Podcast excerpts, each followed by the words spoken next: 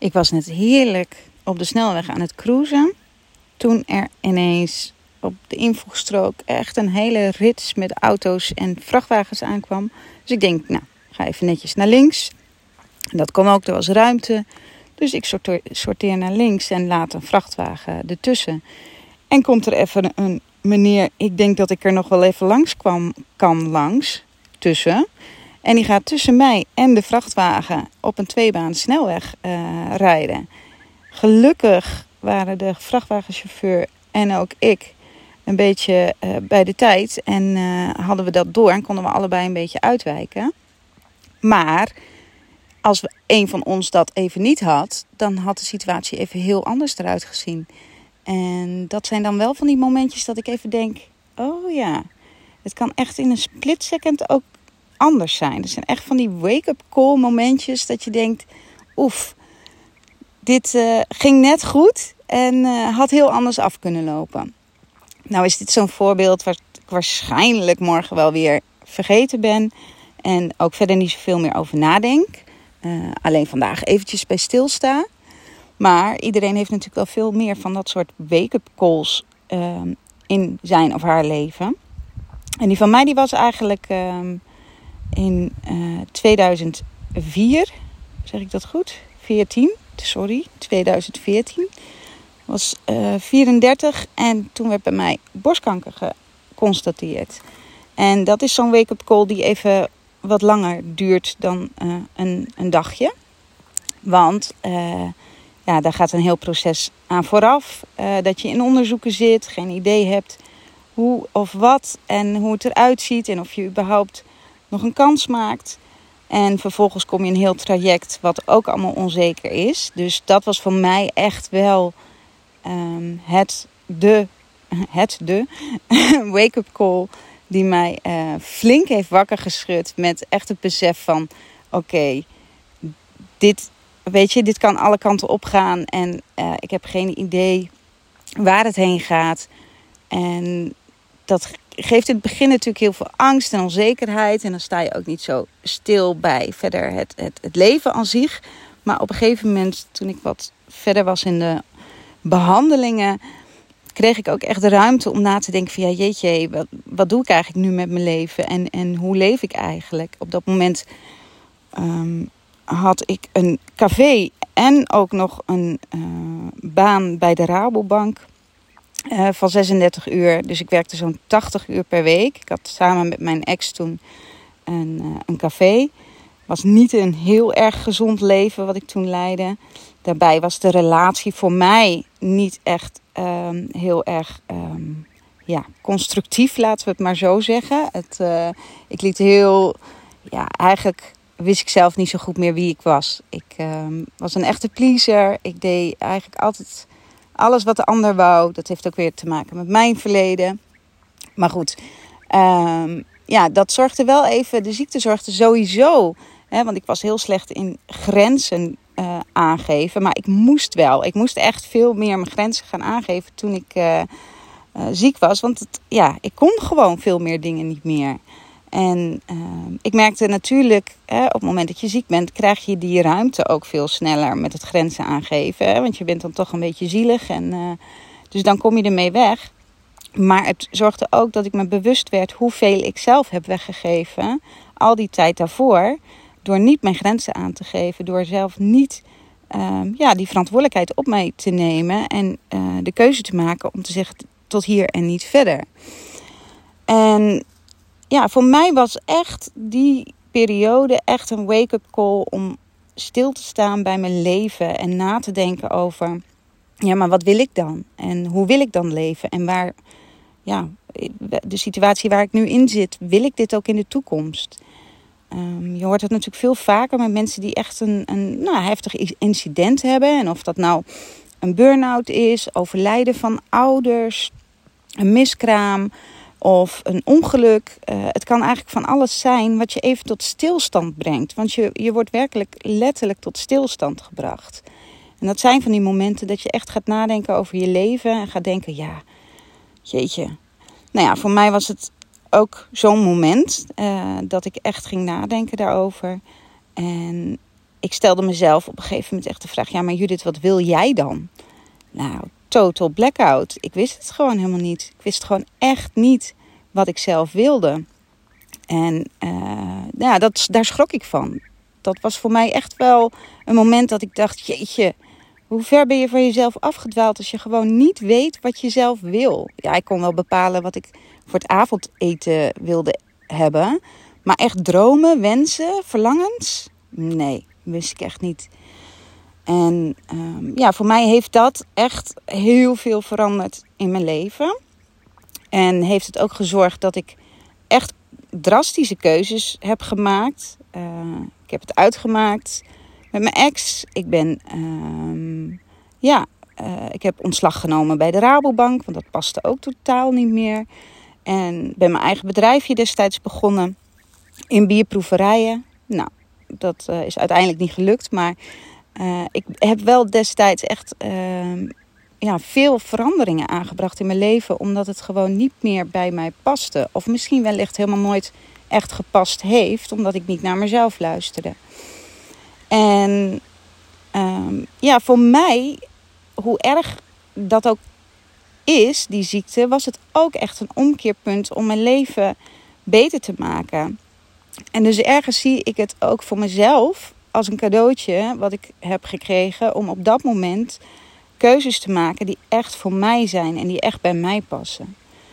En dat, dan volgt er wel een heel traject daarna hoor. Want het is echt niet van, oh nou gaan we eventjes zo doen.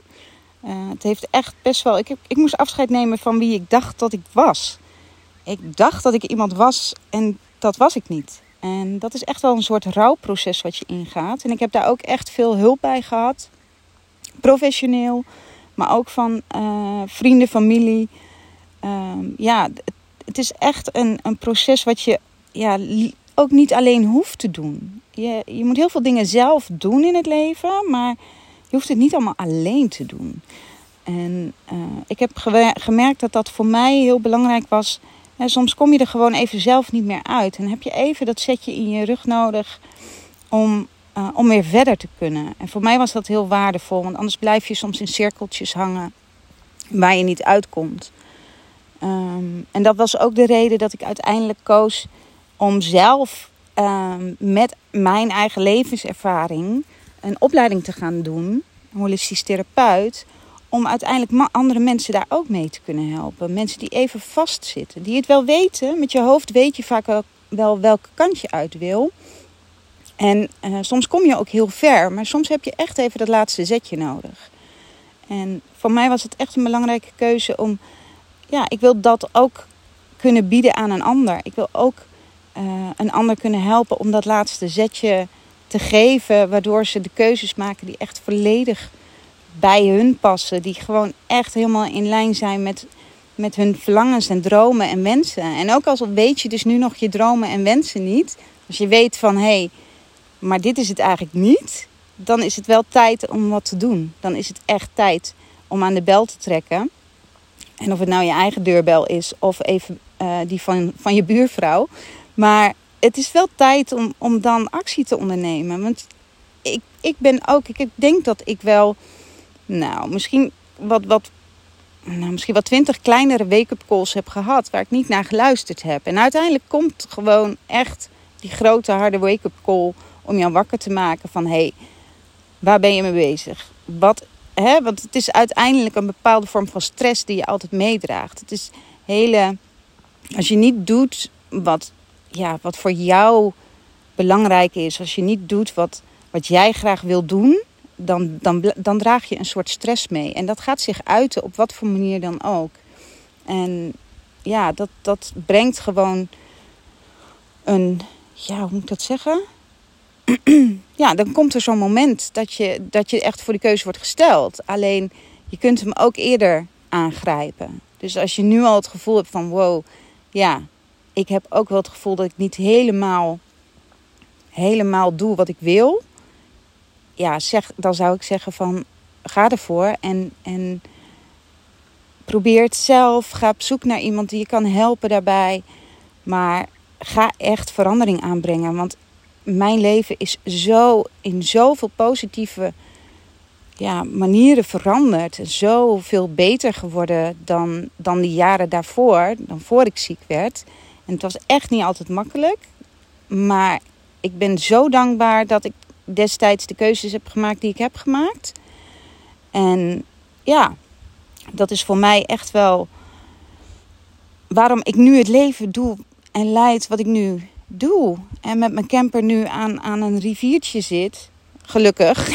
na, na het best wel hele spannende incident van vandaag. Wat ook anders af, kunnen lopen. Maar goed, ik zit aan een mooie rivier, de Saone. Saone. Geen idee hoe, dat, uh, hoe je het uitspreekt. Maar... En, en ik geniet van mijn leven met Jip. En met alles erop en eraan. En het werk wat ik op afstand kan doen. En ik heb dat allemaal zelf gecreëerd. Het is niet op mij afgekomen. Het is niet zomaar ontstaan. Het is niet zomaar even op mijn pad gekomen. Ik heb daar echt um, best wel ja, flink voor gewerkt. Dingen voor gedaan. En uh, vertrouwen gehad, altijd in mezelf, dat ik uiteindelijk dit leven zou kunnen leven. En daar ben ik heel trots op. En dat is voor iedereen weggelegd. Uh, waar je ook zit of hoe je ook zit. Het, is, nou ja, goed, dat is misschien voor iedereen, kan ik ook niet praten. Dat, dat moet ik misschien ook niet doen. Maar voor veel mensen wel. Voor veel mensen is dit weggelegd. Ook als je andere dingen wil. Heel veel is gewoon voor jou weggelegd. Maar je zult wel stappen moeten nemen en het moeten ondernemen. Dus ja, dat is eigenlijk wel wat ik een beetje erover wil zeggen. Dat um, zo'n incident wel weer eventjes dat terugbrengt um, op de snelweg. Dat je even denkt, oh ja, beide voetjes op de vloer, grond. En of waar zit ik nu? Zijn er nog verlangens die ik heb? Zijn er nog wensen die ik heb? Um, want het kan morgen zo afgelopen zijn. En um, ja, dat, uh, dat zijn momenten die ook wel even goed zijn om daar even bij stil te staan. En vervolgens misschien het zelf, zelfs even op te schrijven. En daar ja, naar te kijken en te zien van nee, dit is niet precies wat ik wil. Of ik ben toch weer afgegleden. Of ik heb het toch weer een beetje anders gedaan dan dat ik echt zou willen.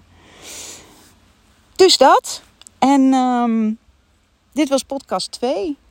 En ik zit inmiddels al op 12 minuten, jongens. Kijk eens aan. Dus, uh, dus al, al, al het, meer dan het dubbele van gisteren.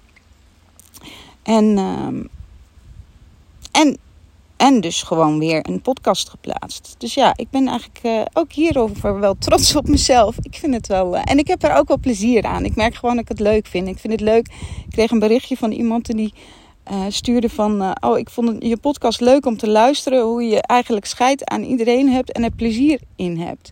Ja, dat was echt die twee dingen. Um, ja, waren wel echt waar. Ik, ik heb echt even momenteel scheid aan wat een ander vindt. En ik heb heel veel plezier om, om deze nieuwe dingen te proberen. Zonder dat ik ja, me daar heel onzeker over voel of iets dergelijks. Tuurlijk heb ik wel eens iets van, oh jeetje, wat vinden anderen of denken anderen. Maar weet je, oké, prima, ik wil dit graag en uh, ik ga ervoor. Dus ja, ik, uh, ik ben wel trots op mezelf met de podcast 2, inmiddels 13,5 minuut. En uh, morgen komt er weer een nieuwe en geen idee waar die dan weer over gaat. Of wat ik dan weer meemaak. Of wat dan weer in mijn hoofd. Door, door mijn hoofd heen gaat. Wat ik wil delen. Maar dit was het voor vandaag. Tot morgen.